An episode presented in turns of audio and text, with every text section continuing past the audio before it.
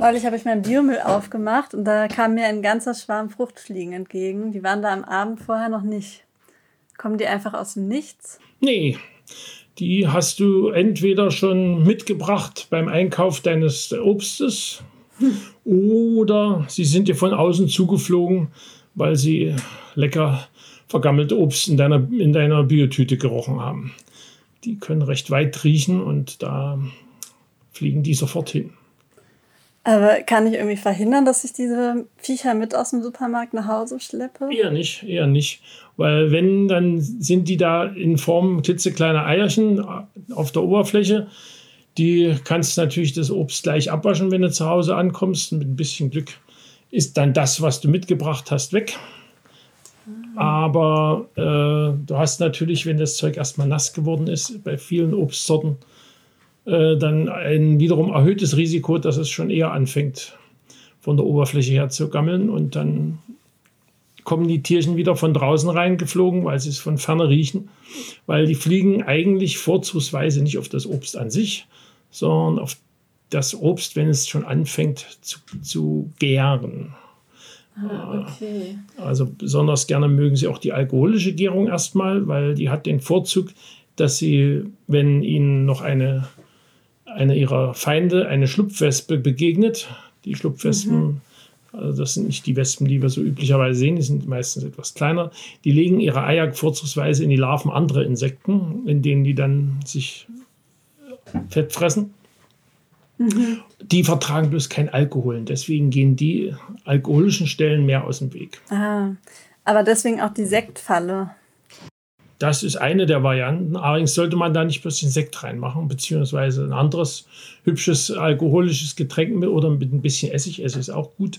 Mhm. Äh, man sollte dann auch noch ein bisschen Spülmittel reinmachen. Ansonsten, dann hat man nämlich die Sicherheit, dass die dann auch gleich dort vor Ort versterben. Ansonsten lockst du nur noch viele, viele andere Fliegen an. Möglicherweise auch von draußen mhm. und der Gewinn ist dann eher gering. Ich würde dann immer gleich am liebsten alles wegschmeißen. Kann man da noch irgendwas retten? Also zum Beispiel die Eier, wenn ich das Innere einer Kiwi habe, kann ich das noch essen? Du, also wenn die Frucht als solche intakt ist, dann sind die zwar in der Nähe, weil die schon kleine Defekte riechen, aber wenn du das Zeug ordentlich abwäschst und dann ist das kein Ding. Also bei der Kiwi ist die Schale ja eh nicht mit. Aber da liegen überall die Eier drauf. Die liegen oben drauf, aber wenn du sie abgespült hast, sind sie weg. Ekelhaft. Aber es ist harmlos. Also im Unterschied, Unterschied zu manch anderen Fliegen schleppen die in der Regel äh, keine Krankheitserreger mit sich rum. Das Einzige, was die mit sich rumschleppen, diese Fliegen, das macht sie dann wiederum äh, so ungünstig für bereits leicht beschädigte Oberflächen an Obst.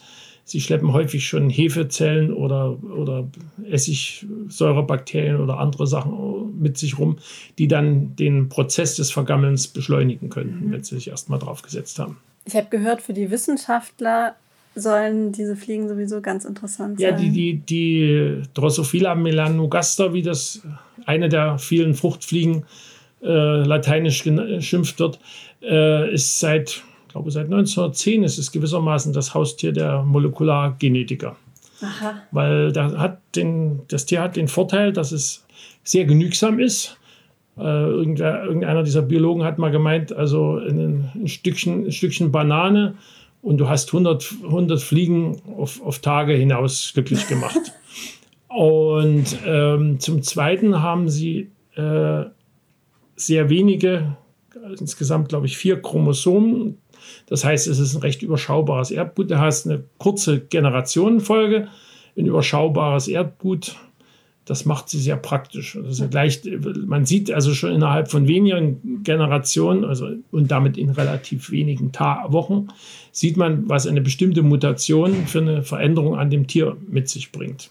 Und was kann man daraus lernen? Man kann daraus zum Beispiel lernen, dass bestimmte Gene eben zum Beispiel dafür da sind, bei den Fliegen für, für die Ausbildung der Flügel zu, zu arbeiten, also dass sie sozusagen die, den Bauplan der Flügel enthalten. Und wenn da ein kleiner Defekt drin ist, wachsen denen nicht die Flügel. Aber wenn man das kleine, gleiche Gen bei höher entwickelten Lebewesen sucht, stellt man fest, dass, dass es für ähnliche Funkt Fehlfunktionen auch zuständig sein kann. Man kann also mhm. sehen, wo äh, bestimmte genetische Defekte auch beim Menschen dann möglicherweise äh, negative Auswirkungen haben. Das gleiche mhm. gilt auch für, für die Herausbildung der Augen. Die haben zwar andere Augen als wir auf den ersten Blick, weil sie diese Facettenaugen haben, wie, wie, die, wie praktisch alle Insekten. Das heißt, wir haben ja quasi zwei Stück Augen mit zwei Stück Optik. So ein, so ein, so ein Insekt hat ein, wenn man das Auge genau anschaut, dann hat, es besteht das aus einigen zehn bis einigen hundert Einzelaugen, die sozusagen äh, wie halbkugelförmig in den, in den Raum hinausgucken. Die brauchen die Augen noch nicht mal zu bewegen und haben trotzdem ein größeren, größeres Blickfeld als wir, wenn wir die Augen bewegen. Aber trotzdem kann man was für den Menschen daraus Ja, weil die, die Konstruktion des Einzelauges wiederum, die ist dann, ist dann so. wiederum die gleiche. Ah, okay. Also du hast eine Linse, du hast eine Netzhaut und du hast dazwischen einen Glaskörper. Jetzt habe ich noch schlechteres Gewissen, wenn ich sie im Essig ertränke. Ja, im Essig ertränkst du sie noch nicht. Der Essig, der Essig macht ihn noch nicht. Was ihn wirklich was machen würde, wäre, wenn noch ein bisschen Spülmittel drin ist, weil dann versinken sie in der Flüssigkeit. Weil das Spülmittel die Oberflächenspannung der Flüssigkeit ja. aufhebt und dann sind sie weg. Aber es gibt ja wie schon, es gibt auch noch die Möglichkeit der Lebendfalle. Aber wie geht die? Du nimmst eine Plastiktüte, legst ein Stück Banane rein, wartest bis alle Fliegen drin sind, machst die Tüte zu, trägst sie möglichst weit weg. Und dann, dann kannst du sie wieder rauslassen. Okay, das Solltest ja niemand anders dran freuen.